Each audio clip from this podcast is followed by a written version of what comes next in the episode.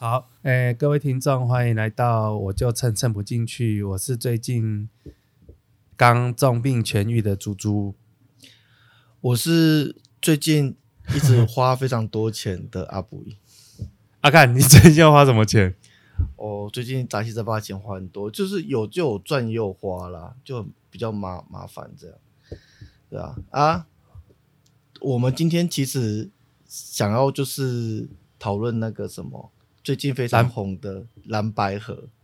最近因为这一次的总统选举啊，我其实前阵都觉得有点无聊，你知道吗？就感觉就赖清德当选了、虽然现在结局也是一样，我觉得，可是最近实在太好太好看了，而且我好久没有看政论节目，你知道吗？因为你只有对政治很有热情的时候，你才会开始在打开那些政论节目来看，然后不打开好，一打开，我觉得那些人都变老了。欸、我不我不知道你有没有看，我觉得那些我之前看过的名嘴，我觉得他们都有稍稍的变老一些些。然后最可怕的是，我才知道那个谢谢正武还是谢祖武啊。谢振武，那个律师嘛，对，啊谢他六十岁，看看他看不出60来嘞看不出来，他真的蛮厉害的。你你啊嘞，哎像四十五岁一样哎。不对，可是可是他跟我妈差不多大哎，那我那好像可以接接受，因为他看起来跟我妈也差不多。六十岁，对，所以六人六十岁其实蛮年轻的欸。以现在的科技来说，算吧。以前六十岁都已经半，都已经那个什么，就在家躺着，不能做任何事情了。古时没有候古时候那个石器时代才活到三十几岁而已。对啊，好所以这一次，然后因为呃，我是从那个柯文哲他跟那个突然本来都没什么拿，然后马英九就登高一呼，然后就开就就开始密会，然后我才开始、哇，然后出来之后签了一个不平不平等条约，那我就想说哇干三小太屌了吧，这里面到底讲了什么事情？而且我觉得最妙的是，他本来大家幕僚都都准备好要去跟着开会了，然后到了现场，朱立伦说：“好，只有我们四个人在里面开叫，其他人滚开。对，这个是这个真的是蛮扯的欸。”我就是就是他每一个细节，你看起来就觉得就是会往那个你感觉那个你的你有一个神经有没有？你有一个敏感敏感的点，就觉得哎，这里一定哪里不对劲，这里一定哪里不对劲，这不是正常的事情，这一定有什么阴谋论。然后那个时候，那个时候你怎么看？你怎么看为？什么柯文哲他会签这个不平等条约？因为蓝蓝白河啊，我我我先从我的那个基础论点开始讲好了，就是我一直就在说，就是我觉得那个国民党啊，他现在就是处于在一个经络的状状态，经络络对，鲸落就是那个鲸鱼死亡之后，它会慢慢的往海海底，就是慢慢的往、哦。往下沉，然后它在哦。往下沉的过程之中，它的肉啊，它就会开始就是会开始有鱼啊去吃它的肉，最最终它的身体的资源会还养给整个大海。就是开始会有不同的的不同的族群，例如说鲨鱼啊，开始在经络的过程中开始吃它的肉，就大家现在是嗯开始在抢夺他剩余的那一些资源。啊，国民党他现在也知道自己处于在经络的状态，所以他要减缓。啊，减缓过程是什么？所以很明显就是他从来没有想要打赢总统选战，他要的是他要把那个地方选选举给保障下来。地方势力是现在国民党拥有的最大的资源，但是这也是四方，就是大家想要去抢夺他们的地方。然后我就觉得所谓的蓝白河就就是在进落的过程，看你可能科批，你把它想成成是大白鲨或者是章鱼，你可以从中拉到多少的资源，就会尽量去拉。所以它是其实是需要一点智慧跟谈判的技技巧去去去去抢夺那个资源。然后我就很期待，就是科批或者是郭台铭会用怎么样的方式去抢。所以你在那个蓝白盒的当下，因为我们现在录音，你讲这个有其实有点奸诈，因为他最后结果就真的如你所说，他是有问题的。因为我一直都不觉得他会真的合，因为刚开始合的时候，我其实我吓一跳，我想说不可能吧，我一直觉得不可能合。然后因为你刚才讲的那那一题啊，就是我一直觉得科批的谈判方式是有问题，但是这个是从大巨蛋那件事情，就是从他大巨蛋的处理方式，觉得 这个人在处理事情好像有点怪怪的。可是他其中有非常多的纠纷，而且大巨蛋是经历了三三十年以来的这些恩恩怨怨，所以那不是科比一个人可以处理得掉的。只是你在从他接任市市长，然后再谈到大巨蛋问题的时候，他给的反应觉得好像有点怪怪的，这个人谈判好像有点怪怪的。但是经由这一次的这个蓝白河，才发现，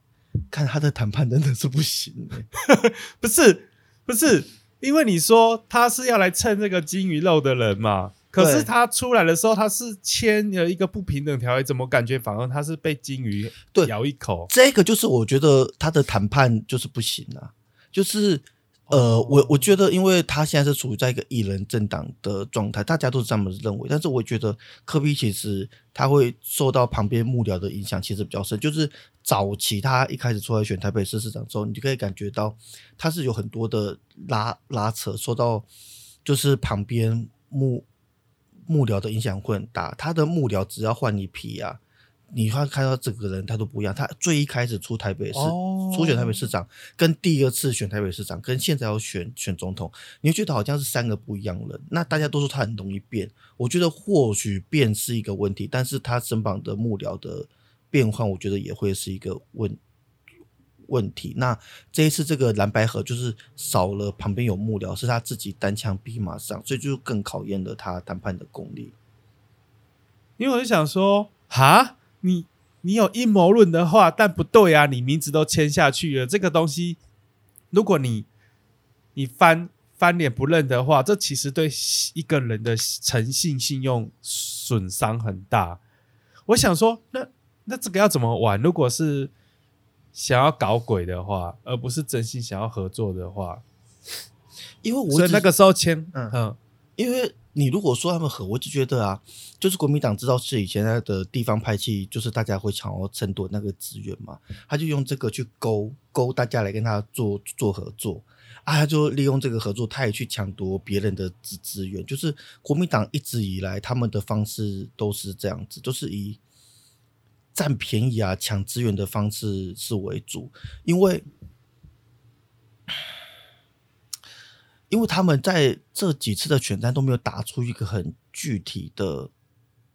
具体的大目标或者是精精神标语。他们的精神标语就是说，我们不要打打仗。可是这一些他们所有的精神标语都被民进党一一打破。例如说，我们不要打仗，对不对？可是民进党就是说，可是现在要打仗的不是我们，是要打。我也承认那个中华民国啊。我就跟你国民党一样，我承认中华民国。今天你有个恶邻居在旁旁边，要不要打仗是你恶那个恶邻居来决定，不是我们这种小地方来决决定的。就他的一个精神标一直都被瓦解掉。那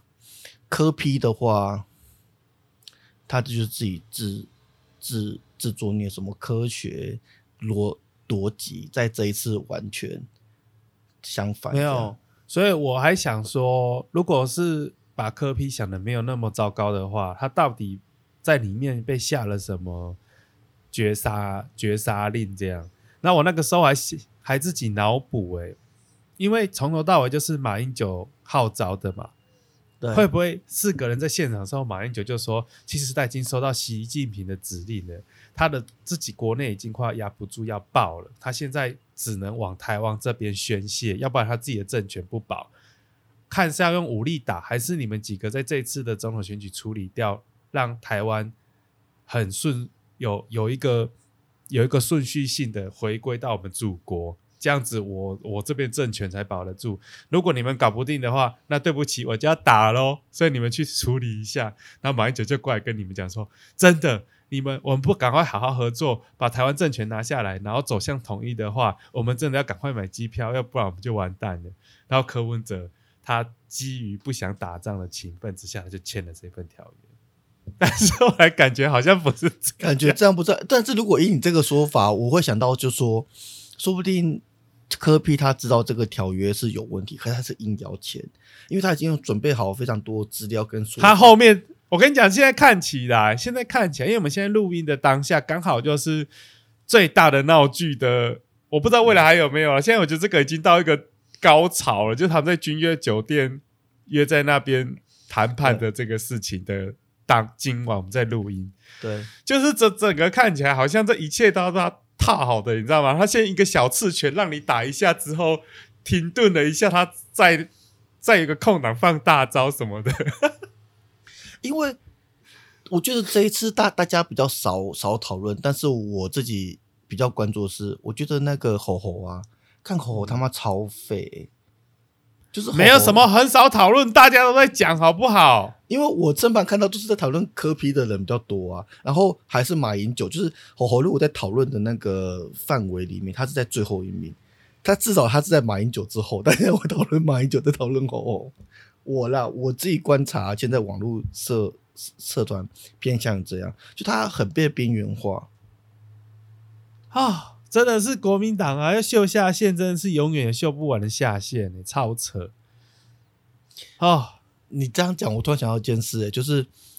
前一阵子我发现一个新的 Y Y T 频道，然后他是支持科批的，他就开始就是说，就是针对科批的一些争议，他都会发影片，就是替科比就是说哦他的观点是怎么样，就是有点像是帮科比讲话。然后在蓝白和科批签签下去的第二天，他突然间发了一个影影片说，请大家就是要支持侯科佩，如果和科配啊破局的话，请大家支持侯侯。然后他的说法就有点像是说，为了台湾好，为了不让台湾被民民进党沉沦下下去，他他前面他有讲了。一些理由，但我觉得那些理由就是没有什么说服力。但是后面他就一直说，他觉得要投侯侯的原因是因为是为了台湾好，因为民进党现在是一个恶霸政党，然后有这么多贪污案，然后巴拉巴拉巴拉的，所以为了台湾好，所以你要投侯侯。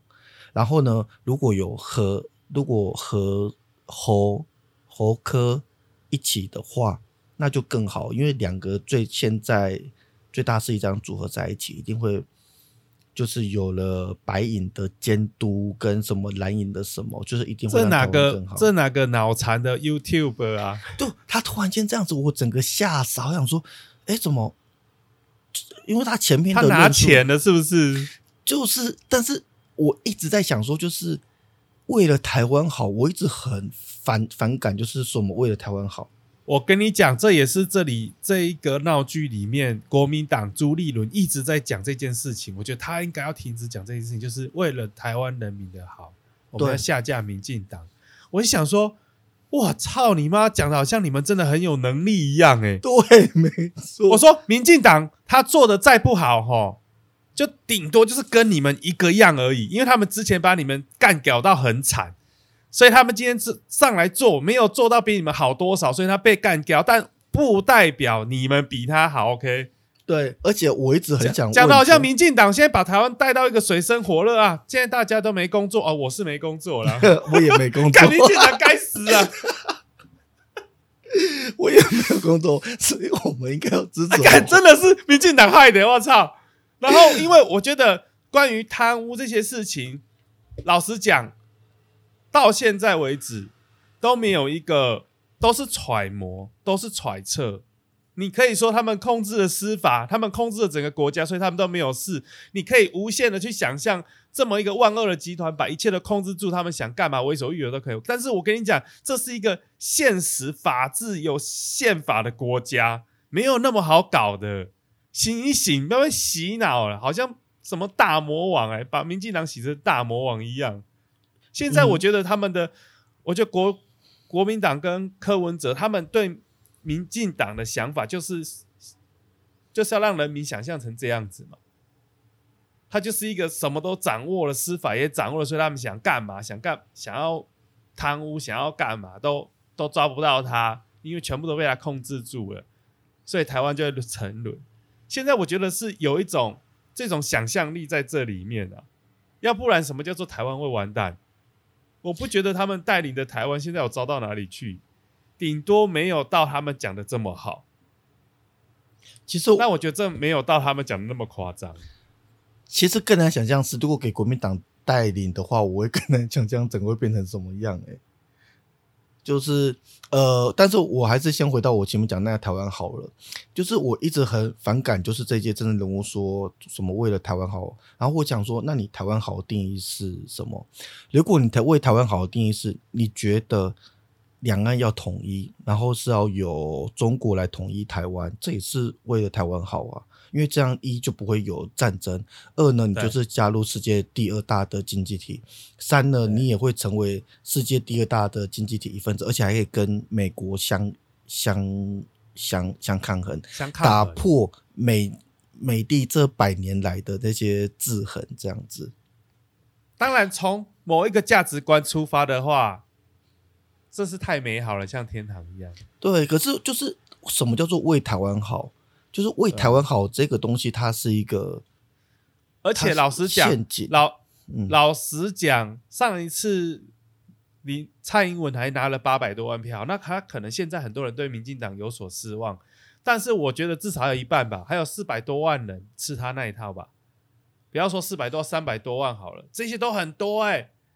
我相信这些人绝对不吃这一套的啊，绝对不吃你的这些什么统一回归什么的。对啊，那你要把台湾带去那边，你有很多人你是不能说服的、欸，嗯好可怕哦！我觉得他们这种太一厢情愿，然后突然间好像自己在在一个相对制高点在讲话。哦、我真正听不落，我一边看朱立伦讲那个话，我一边干掉。就他们隔一天不是在那边讲什么啊？那个那个统计学是怎样怎样？朱立伦不是在那边讲，对哦他讲那一段话，我整个听不下去，有够糟糕。这个人，就是国国民党跟年轻，就是跟新的时代沟通这一题，是他们一直以来最大的的问题耶。所以啊，我，哼嗯吴，哼，你继续讲，不好意思。啊就是，但是相反的啊、那个我觉得科批今天这样子做，反而会让我更更惊讶，因为他直直他在那个争论节目上说，哦，因为他们一直在一直撸我，哦，你知道我当医生的人嘛，啊，一直撸一直撸，我就就说，哦，好了好了好了，就 就这样子过。他讲那个我，我真的心里凉半截，就是你会哎、我说，我说认真的，他们两个这一次这样子真的大伤哎、大伤，我也觉得是大大伤哎、而且你怎么会想要跟我们已经有朋友他不投柯文哲了。对，就是你怎么会想要跟一个正在下沉，然后被大家、被年轻世代、被新世代所唾弃的政党做合作呢？虽然，就只为了要赢，但是当然，当然他讲的也没有错，你你不这样子是一定输啊，这个，我就觉最得残酷的啊。这个我就觉得是说，如果你要赢，然后好，就是照你提的嘛，蓝营作为执政，然后白营作为监督，可是你没有权利，你要监督什么？就是他提的好多东西，都让我觉得说，这个有一点太幻想了吧，就会让人家更觉得说，嗯，因为我一直觉得，虽然我前面都会跟大家说我是支持科批，但是那个原因是因为我想要让他的政党票，就是让科批有足够的资源去去可以跟民进党去相对抗，不要让民进党成为当初他想要达到的那个怪物。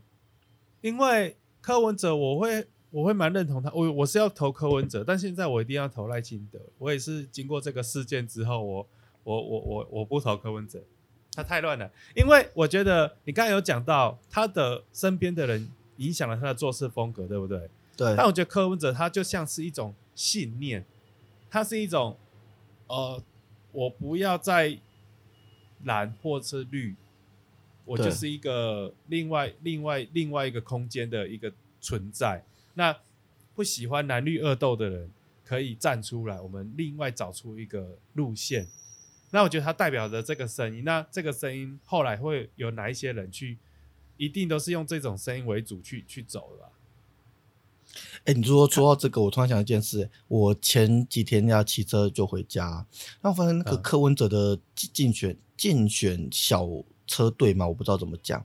就是这一次的总统是没有任何的竞选车队的，但我只有看到柯文哲有，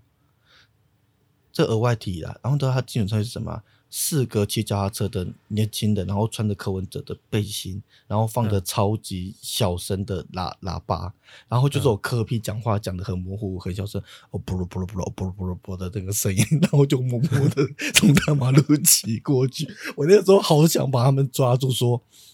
你给我一个理由说服我就去投柯文哲。我那时候很想要停下来这哎、么做，会不会那个是柯粉自发性的行为啊？可他们有穿的那个类似这样竞选背心的东西耶，对啊，啊自发性搞个背心还好吧？也有可能呢、你去参加那个动漫展，你不穿个什么什么什么服装去不行。嗯，唯一最近的好好好消息就是那个黄国昌加入了民众党，虽然我我他不分区第二啊，对他现在不分区，对他现在是不分区第二嘛。嗯我是不晓得民民众党会不会这一次沉沦到第二不分区第二名都没上，应该是会上吧？还是有一些基本票啊。哎、其实我以为他是第一耶，结果他居然排在第二，这有点让我黄珊珊很重要，黄珊珊搞成这样子，你让一个中途杀过来的排第二，然后今天无独有偶，郭台铭的这一场大戏，我实在是看的实在太愉快。你有看吗？今天你是说在那个君悦的这一场吗？对他郭台铭跟国民党去给我画，跟他画告嘞，你知哦？你有你有看吧？哎、哎、我看的怎么跟你看的不一样啊？我看的是那个国民党发文说，他们里面在上统统计学，我们在外面喝咖啡，就是、啊就是国民党有点像是呃观观赛者嘛，他明明他也是其中一个被大家注目的成员，可是大家都看他没没有哎、就是你说郭台铭还是？我是说，那个国民党跟民众党都看郭台铭没没有？没有，等下等一下等下等下，那个君君悦酒店你，你刚刚有看吗？我刚就我就是刚刚在那边看，然后我想说，哎、怎么郭台铭感觉很边缘呢？没有，他们一开始是的发发言人吗？还是什么？一开始是两边、两两队人马在不一样的地方等嘛，对，后来后来撑了很久，后来就赶快在军院那边赶快紧急办了一个办了一个说要这边会谈，结果郭台铭发现怎么朱立伦跟马英九也来了，嘿，他其实只有因为他觉得这个是总统候选人的协商，而不是政党协商。如果政党协商的话，我就退出来。你俩等等等，我这个我插这个我真的要插一句话，哎、你你要那个国中生去谈判，啊，爸妈不能够来吗？你觉得吼吼这样子，他爸妈不能够出来，爸妈一定要过来的啊。吼吼他可以一个人去谈吗？当然不行啊，一定要爸妈出来谈呐、啊。所以我觉得马英九来是超正常的啊、然后他就在那边，哎、那个现场很难堪呢、然后马英九好像小朋友一样，我是见证人，我不发言。然后那个，然后那个郭台铭说，哎、那个我不晓得为什么今天会有这种重量级的不速之客哦。啊，既然来了，我想要知道说，因为如果是政党协商的话，我就退出，我就不谈，因为我以为是总统候选人的协商啊。你们来到底是什么意思？你讲一下。然后朱立伦就很尴尬，然后侯友谊就代表朱立伦要讲话，然后他拿起麦克侯侯友谊要讲话，柯郭台铭马上就说：“哎、你给我放下，我要朱立伦讲话，不是要你讲话。”我操，哇干操！哎、这段我没有看到，真的好精彩哦。超凶，好不好？我看他对马英九也非常凶，好不好？哎，来来，马英九，你讲一下，那你们来是要干嘛？然后马英九一开始说，他就不用麦克风，他大喊：“我是见证人，我不发言啊！你讲嘛，你讲嘛。”然后硬嘟麦，然后马英九还是拿着麦克风：“我是见证人，我不发言。”然后又放下来，像小朋友一样，我操你妈！然后又又又只要叫朱立伦讲，然后朱立伦就很尴尬，直接哇，他真的把国民党三个人当狗一样在训。等下啊，那朱朱立伦那个时候说了什么？然后朱立伦是说，因为，然后后来他就被逼着，逼着上去讲，逼着拿拿麦克麦克风发表，他是说法会跟你一样啦，因为就是说，其实总统候选人，国民党的总统选总统，其实也扯到整个国民党的的的事嘛。那我这个主席怎么可以不在嘞？他就这样讲啊，啊，可是郭台铭他就呛了，他说今天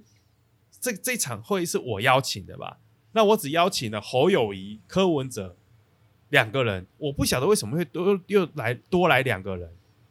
这两个人是来干嘛的，我是不知道。哦，他是这样呛的，哎，等等，然后我有嗯，我等下我有看到最后，嗯就他们呛完之后，他们就上去谈，谈没几分钟出来没没赛，因为柯文侯柯呃郭台铭本来说，哦，今天可能要彻夜聊聊到通宵，我们一定要想出一个解决办法。结果进去三个人进去聊没几分钟，出来说没办法。这是我看到八点最新的结果。因为我我刚有看到他们的发言人在相互呛，就是国民党的那个是一开始一哦那开始、是一开始，OK，就是国民党他们得到消息说，好，不要这两边在那边等，就是我们已经订好君悦酒店一个地方了，那去我们去去那边，然后有一个空间可以去协商，然后朱立伦、侯友谊、马英九就站在那个记者会的那个那个那个座位上坐了二十几分钟，然后他发言人叫林什么林什么的，嗯，受不了，然后就在那边呛，然后那个你看到的应该是这一段，然后郭台铭的发言人也哦，对，跟着在黄黄黄土修嘛，对对对对对对对对对对对对。然后后来他们就做好之后，郭台铭就指的就是说我只请侯友谊来讲，你们两个人来冲三小的，然后很凶哎、干你啊，俩原来后面有这么强的事情，侯友谊要替朱立伦讲话，你给我放下，我是叫朱立伦讲话，不是叫你讲。哦，刚才话告了，我跟你讲，国民党金价那看看不？我觉得侯侯友谊真的是太废，他真的废到哭哎，他怎么可以这么废？我觉得，我觉得，我觉得，我觉得，因为啊，今天这场仗的层级太高了。我觉得侯友谊他本身的能力是不错，但他你知道吗？有一些战场啊是适合不一样层级的人去打的。我觉得为什么人呢要有身份地位？人为什么要有血统？你知道吗？这些东西才能代表马英九在废，他在某一些场合他才他才撑得住，那个是祖上积德的圣光啊。你是说你你你你是说像侯侯这种从平民一个小小的小小的刑警上来的人，他根本就没有那种天龙人的血脉，我我觉得这不见得是出身哦，有时候就是一个天命，你知道吗？像陈水扁，他也是一个很贫贱的天命，这样上很贫贱的身份上来，可是他有一个霸气，就是这是一个天命，这我不我没有办法解释哦。但是大部分的情况，天命有可能是来自于这种家族的道统。哎，那那那你那你觉得上届的那个总统候候候选那个那个，韩国瑜，对你觉得他压不压住？如果今天是换他出来的话，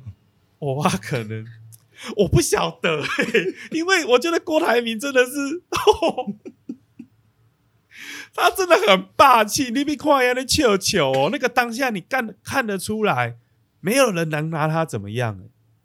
他的气势是压过所有的人的。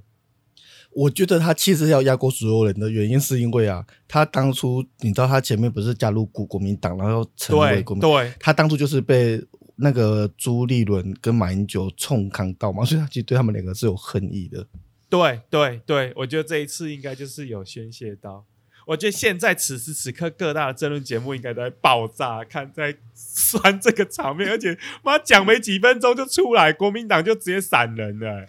妈侯友谊没那两个人没办法谈事情呢。那柯文哲还有 Q 小，对不对？好，你们要我一个人留下我就留，然后签了不平等条约。侯友谊什么都不敢承诺就出来了、没有结果就出来了、我觉得这些结果就再再的显示出他妈的赖清德唐选，而且今天最奇葩的是那个肖什么肖什么小小琴美琴，小美琴，肖美琴还在那边开国际记者会，一路用英文这样子，然后很多国际的记者用英文这样子访谈，那个整个高度有没有？那个氛围有没有？我说三立新闻很鸡掰，他这个画面爆龟缸，然后下午再给你相对来一个，但是我我要我要讲一个我自己的一个隐忧，就是嗯，因为我觉得现在这个社会啊，就是就像超派鸡排给我的感想，不知道是你跟我讲是谁跟我讲，就是说现在的行销不是正面行销，现在行销就是用的很荒谬，用的很荒谬，让你一直注意它，让你一直注意它。啊，不知怎么的呢，他就可以在这样子被高度关注的局面下拿下胜局。这好像是我之前跟你讲那个透一直的例例子吧。对啊，对啊，对啊，对啊，对，啊可是到目前为止，我觉得可以把这个事情做好的人只有透一只，哎，然后真的要讲的话，可能馆长勉勉强强算吧。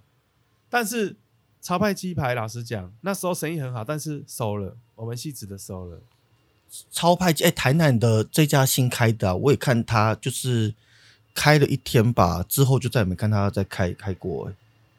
超怪。好啦，这个可能是暗黑暗黑战法上不了台面了，但我就想说，会不会有这种暗黑暗黑战法？就是说，他一路用这种荒谬，然后你看，像阿根廷最近不是就当选了一个，也是不哦是非常贵，或者是说川普，就最近很常听到这种很荒谬的结果啊。另外一个另外一边反而是比较正常的，可是荒谬，因为它集中了高度的声量。所以他最后拿下胜局。我川普好了，我们举川普，我就觉得他他最终只你要看他他举起的旗帜是他是什么。例如说透一子啊，他的旗帜他就是他会被大家说什么？他讲话很有逻辑，逻逻辑就是他还是有一些你觉得你会听他讲，然后还是有一些听得下去的地方。他有他的那个信念跟逻辑在，那就是他的旗帜。然后，可是我们刚才提到的那些吼吼啊、郭台铭的，我觉得他根本都没有旗旗帜在。有啊，他的旗帜就是为了台湾人民的好啊。如果民进党拿下来，台湾就完蛋了，这就是他们的信念。可是这个旗帜已经被民进党踩 踩烂了。你而而而而且说到信念这一题啊，我们之之前我不是有跟你说，我我想要聊那个左中奖跟科批我看到的一些事情吗？嗯，对啊，哎，我我现在讲，哎、我要带哎、你干嘛自己哦。带啊？然后嘞，好啊，那给你带啊，你想你这样接的好硬哦、哎、我不剪接的哦、我这次不剪接的哦，我直接录了哦、因为我因为我不晓得你要 你要怎么带，但是但是因为讲到这个，我就很就很想要讲，因为我这个是跟信好念是有关的，对。就你之前有提到啊，就走中奖，对，你看完走中奖之后，你觉得他跟现在科批的势力的发展，你有你觉得有一个感感受？就是走中奖从第一届到现在什么第四、第五届啊，他都是一直被人家，他有还有很多东西会被人家就会被人家说，例如说、他今年他录他让那个大西亚时代二这种制作成本很高，然后又精良，然后又有那个电视台资源译译注的这种影片频道入围，然后他还让一些嗯素人频道入围，然后大家就会开始就是就是质疑那个质疑瓜瓜吉到底你左中奖的核心的概念是什么？你是要等一下，等一下哦，总中奖他入围的节目不能有就是电视台资助的节目可以可以哦。对，可以，但是就是都会让人家觉得很混乱。那当然，那个瓜吉有他的想法是，他会觉得说，一个素人拍的用手机拍的影片，其实不会输给《大嘻哈时代二》。可是大家会觉得说，你两个东西制作的那个方向跟量级是不一样的，你本来嗯就不能够拿来一起比，或者是说他有一些奖项，例如说可以设设奖，可以设设奖，什么是可以设设？就是他奖项有很多可以解解释的空间，就是他的精神主旨比较不统一。例如说进去讲他的奖项精神主旨很统一嘛，例如说最佳华语作那个作作词奖。就他会选出今年华语歌曲他们认为的最佳作词奖，整个精神就很统一。可是走中奖很多的奖项的名称都很不统一，但是就有点搞，有点瞎搞了。他他他出发点其实也是这样子。那瓜吉他想要保持这个这种自由的氛围，不受哎拘束的氛围。那瓜吉就可以直接呛啦！哎、干我都叫走中奖了，你要我多震惊？他名字就取得不是那么正正确，政治正确了。对，可是问题是，当你当现在走中讲要走向公共化嘛，那公共化的话，就会更希望有更多的人会去信赖这个奖，更严谨一点。对，更严谨一点。他就会希望更严谨一点，所以就会慢慢会碰到很多，因为一开始是以瞎搞为就为主的，可是你要往对对对严谨严谨这边走，你要保留本来的那个自由的那个想法，就是中间会有很很多的变化。那我自己在看，从第一届到现在这一届，其实他都一直持续的在做变化。那嗯，我就突然想到一件事情是说，你看我们现在这个时代变化得这么快，如如果说我们退的很后面去看科比这个人婚这个事情，大家都会说科比都在变，可是可是如果说如果科比这样一直在变化的状态，才符合这个时代的演化呢？因为遇遇强则呃那个台那个那个成语叫叫什么？就是遇水则则发，不是遇水则发，就是越 就是越刚强遇强西，则强。就是越刚强的东西，它越容易会被凹凹折掉；越柔软的东西，反而可以越去适应各种不同四的环两拨。千斤，完全不是，你只是讲你，你只是讲以柔克刚，以柔对，就或许对以柔克刚，啊或许就是啊，就四两拨千斤啊。嘿然后嘞，对啊，然后然后我想说，如果像是科比，我们假设科比他没有发生过现在这些事情，他是一个很聪明的人，那他会不会其实这种柔软的柔软的政治人物才是这个时代所想要的？我只是在思考这一题，就是。现现在不是那种，就是哇，我出来我就是说什么我要两岸统一，或是就是一个很坚强的意志，你反而把自己放得更柔软一点，然后然后，例如说，你主打就是说，我们就是更有弹性一点，更有弹性一点。然后我们他的他的主要思想其实就有一件事情，就是我们照逻辑去做事情，我们照科学去做事情。他只要的确是柯文哲一直以来的方式啊。对，这是柯文哲意思。可是后来他没有了嘛？那我们后来的事情我们先不谈。可是这样的方式会不会比较符合这个时代的候选人？在这么我跟你讲，我跟你讲，如嗯果你是这样提的话，我倒认为他现在还是一样。我之所以现在我会想要不投科改投赖清德，反而是因为我反而觉得这个时代好像还不能够这么做。对，另外一个想法就是因为越乱的地方，你就是要保持的越越正直、越坚硬，你才可以走得下去。这也是一种，没错。也许在某个时代或或他那个方法，我觉得一定是有。我在想我们现在适不适合，所以我想要投给他试试看。可是这几次来了之后，我发现这样的方法目前我觉得还还先还是先不要，因为乱七八糟的人太多。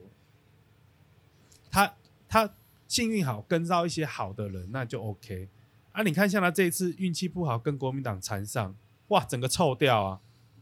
那你的弹性，对啊，他跟国民党合作算不算弹性？算啊，算不算他的过去的理念之一也算啊。因为这一次，如果我们把它当做是一个投票指南，然后以我们两个的观点的话，我也想要给的建议是啊，就是我自己也在想是，呃，现在最有资格可以跟那个绿营掰手腕的，就是柯文哲了吧？我们在讲，因为国民党真的不要再讲侯，侯侯友谊绝对是不行。对，侯友谊是不行的嘛。所以，如果政党票你投给民众党，然后总统你投给赖清德，赖清德，这个或许是一种，那也或者是另外一种，就是我之前几年我一直在强，就是要成立那个废票联盟，就是当我们的废票多到一个程度的时候，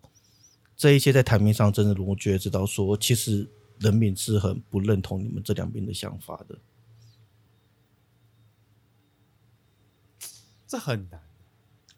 因为我记得好像去年的废票就很高，然后那个时候民进党就有在检讨，就是你说哎为什么地方的还是总统的上一届的总总统？，对上届的总统的废票就很你老师啊，上届总统投票率很高，然后七对但是成好不好？对，但是废票就是投废票的，投我觉得那个废票那个废票多，应该也是跟投票率很高有关，就总投票数很高，所以废票也跟着高。嗯，因为那个那个废票多半是手残呐、现在还没有那个声音，就说那个时候我记得没有声音是鼓吹大家要出来投废票、啊。就只有我啊，就只有我，我觉得大部分废票应该是手残呐、对啊，啊你投票率高了，投票票数高了，那个手残的部分也会高，那没办法。因为我觉得人民但我觉，得你说的这个声音很难呐、因为我觉得人民不能够就是。当大家给你说哦，你要 A 跟 B 选一个，你其实如果 A、B 你都不要的话，你要想办法要让自己生出第三个选项。没有，所以我没有没有在此宣布，我要成立那个台湾总统废票大联盟，请大家 来支持我这一票。看烂死。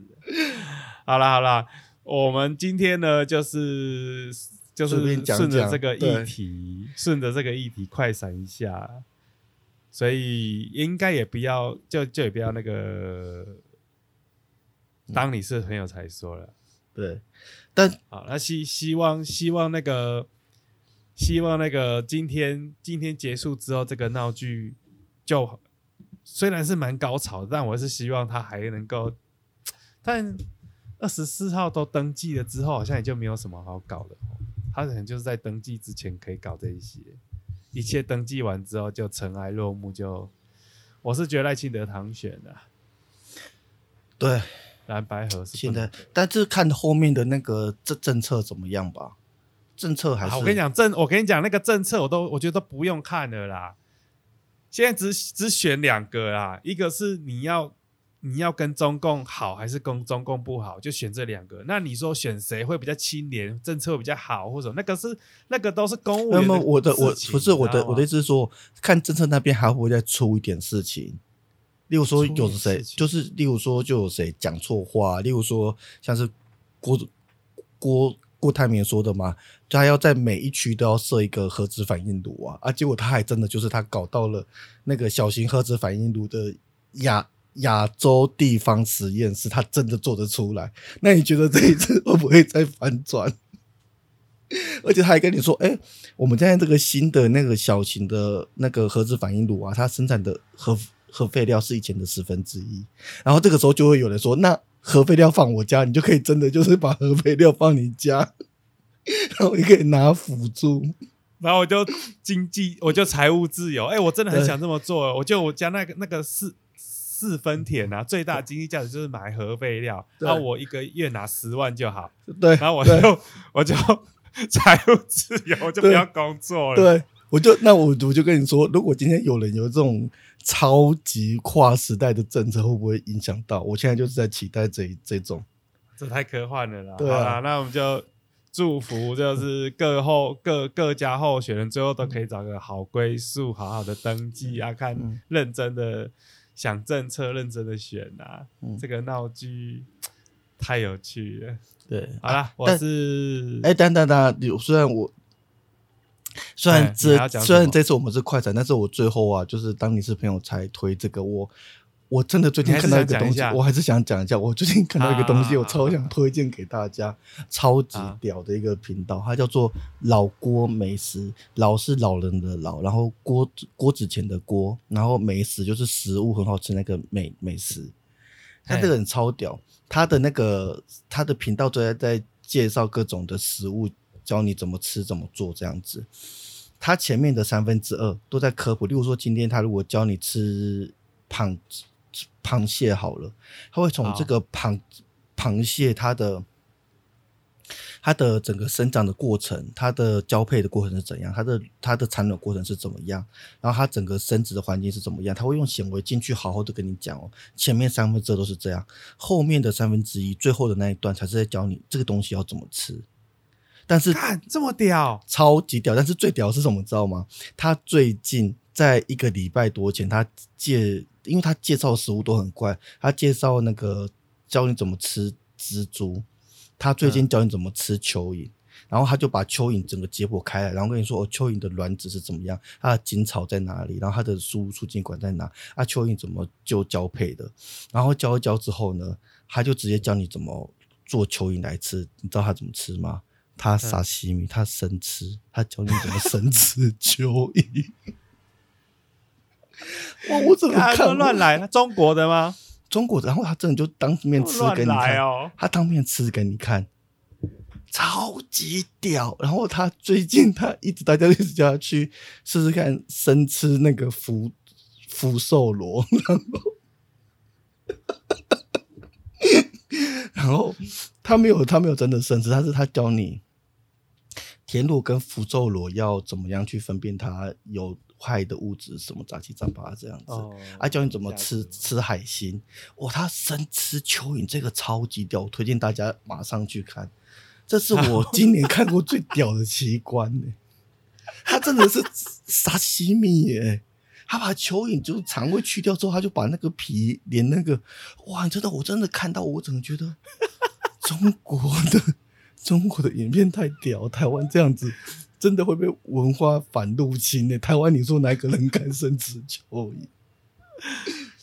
没有这乱搞的啊，乱搞的绝对成不了正事，好吗？这一次蓝白河就告诉我们这个故事，我们都要汲取教训。嗯，好了，好了，那就这样，好，那这礼拜就这样子喽，好，谢谢大家，拜拜。拜拜。